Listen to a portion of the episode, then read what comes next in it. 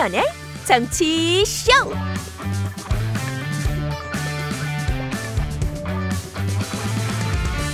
여러분 안녕하세요. 김태현의 정치쇼 김태현입니다. 오늘 아침 조간신문들은 일제히 이 사안을 주요 뉴스로 다뤘습니다.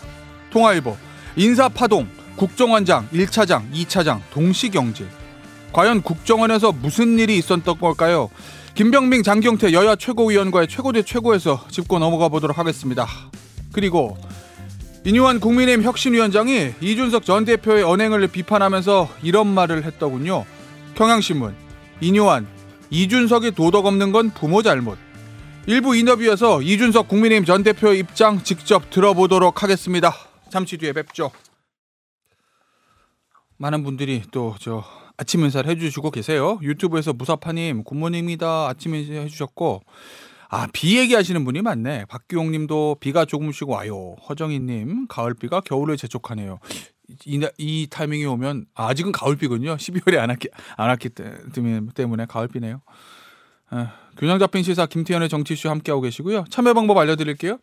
휴대폰 문자 샵 1035는 단문 오시면 장문 100원이 들고요. SBS 인터넷 라디오 고릴라와 유튜브는 무료인데 유튜브로 들어오시는 분들은 구독, 좋아요, 알림 설정 부탁드릴게요.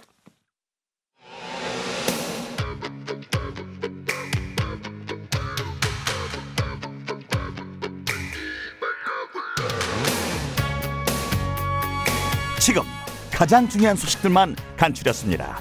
뉴스 온 더 블럭. 이스라엘과 하마스가 전쟁을 잠시 멈추기로 한 나흘의 시간이 흐르고 있습니다. 사흘째인 현재까지 3차 인질 석방과 수감자 맞교환이 이뤄졌지만 양측의 긴장은 여전히 해소되지 않고 있습니다.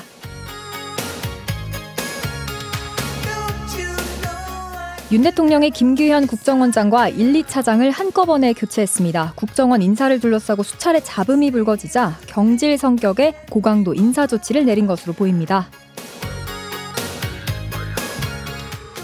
축구 국가대표 황의조 선수가 촬영한 성관계 영상이 더 있다는 정황이 나와서 경찰이 수사하고 있습니다. 한편 국회 문화체육위원회 여당 간사인 이용우 의원은 황의조에 대한 출전 금지 등 강력한 징계를 촉구하고 있습니다.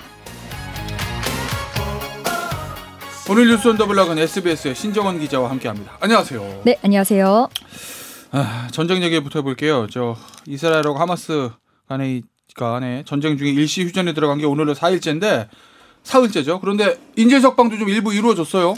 네, 나흘간의 임시 휴전 기간 동안 지금까지 하마스는 이스라엘인 인질 39명과 외국인 19명을 또 이스라엘은 수감된 팔레스타인인 117명을 풀어줬습니다. 어, 기억하시는 분들 있겠지만 한 달 전 하마스 인질로 잡혀간 딸이 사망한 줄 알고 예. 차라리 그게 낫다며 음. 흐느꼈던 아버지 인터뷰가 있었는데 기적처럼 이번에 딸은 살아 있었고 다시 재회하는 모습도 연출이 됐습니다. 예.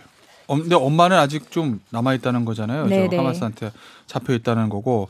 그런데 이 어린아이는 다행히 지금 아빠, 아빠 품으로 돌아왔는데 아직 인질에도 많이 남아 있어요. 어, 일시 휴전 때 합의한 게 인질 50명 석방입니다. 순조롭게 다 풀려나도 여전히 200명 가까운 인질이 남아 있는 게 좀 추가 휴전 협상의 변수가 될 전망으로 보이는데요.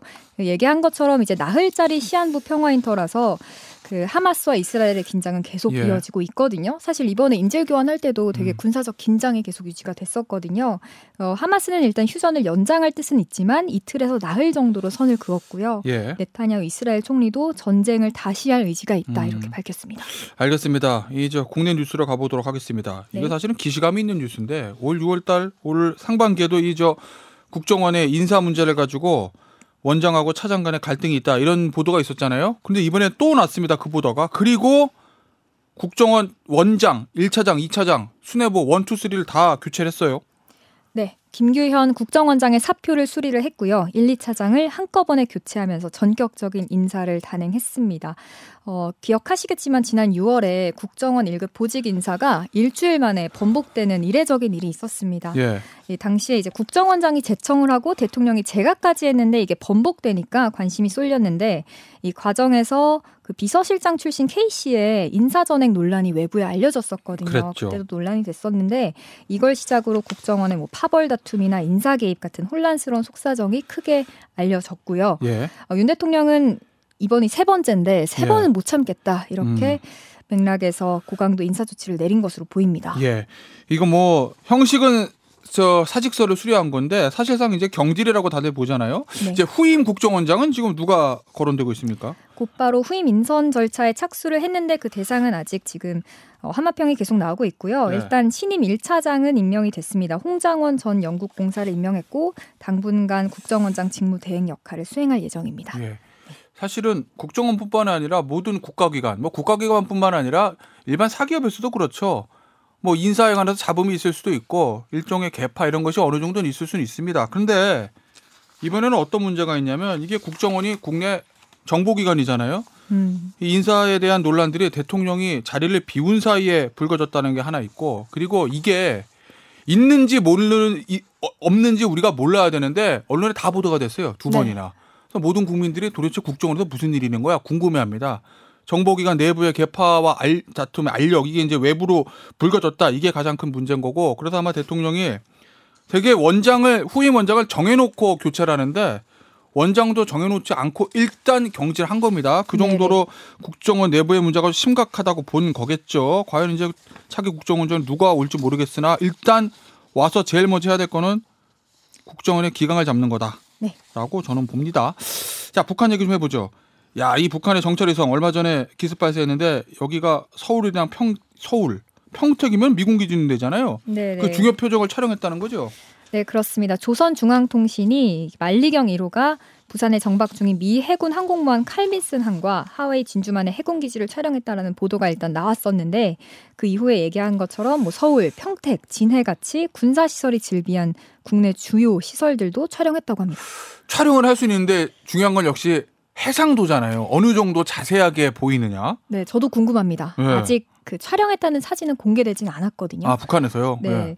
또 기억하시겠지만 지난해 말에도 중거리 미사일을 북한이 쐈을 때 서울과 인천이 찍힌 사진이 알려진 적이 있었거든요. 네. 근데 그게 사실 되게 좀 조악했었어요. 음. 좀 사진이 흐릿하고 도로 구분이 안 될 정도였는데 예.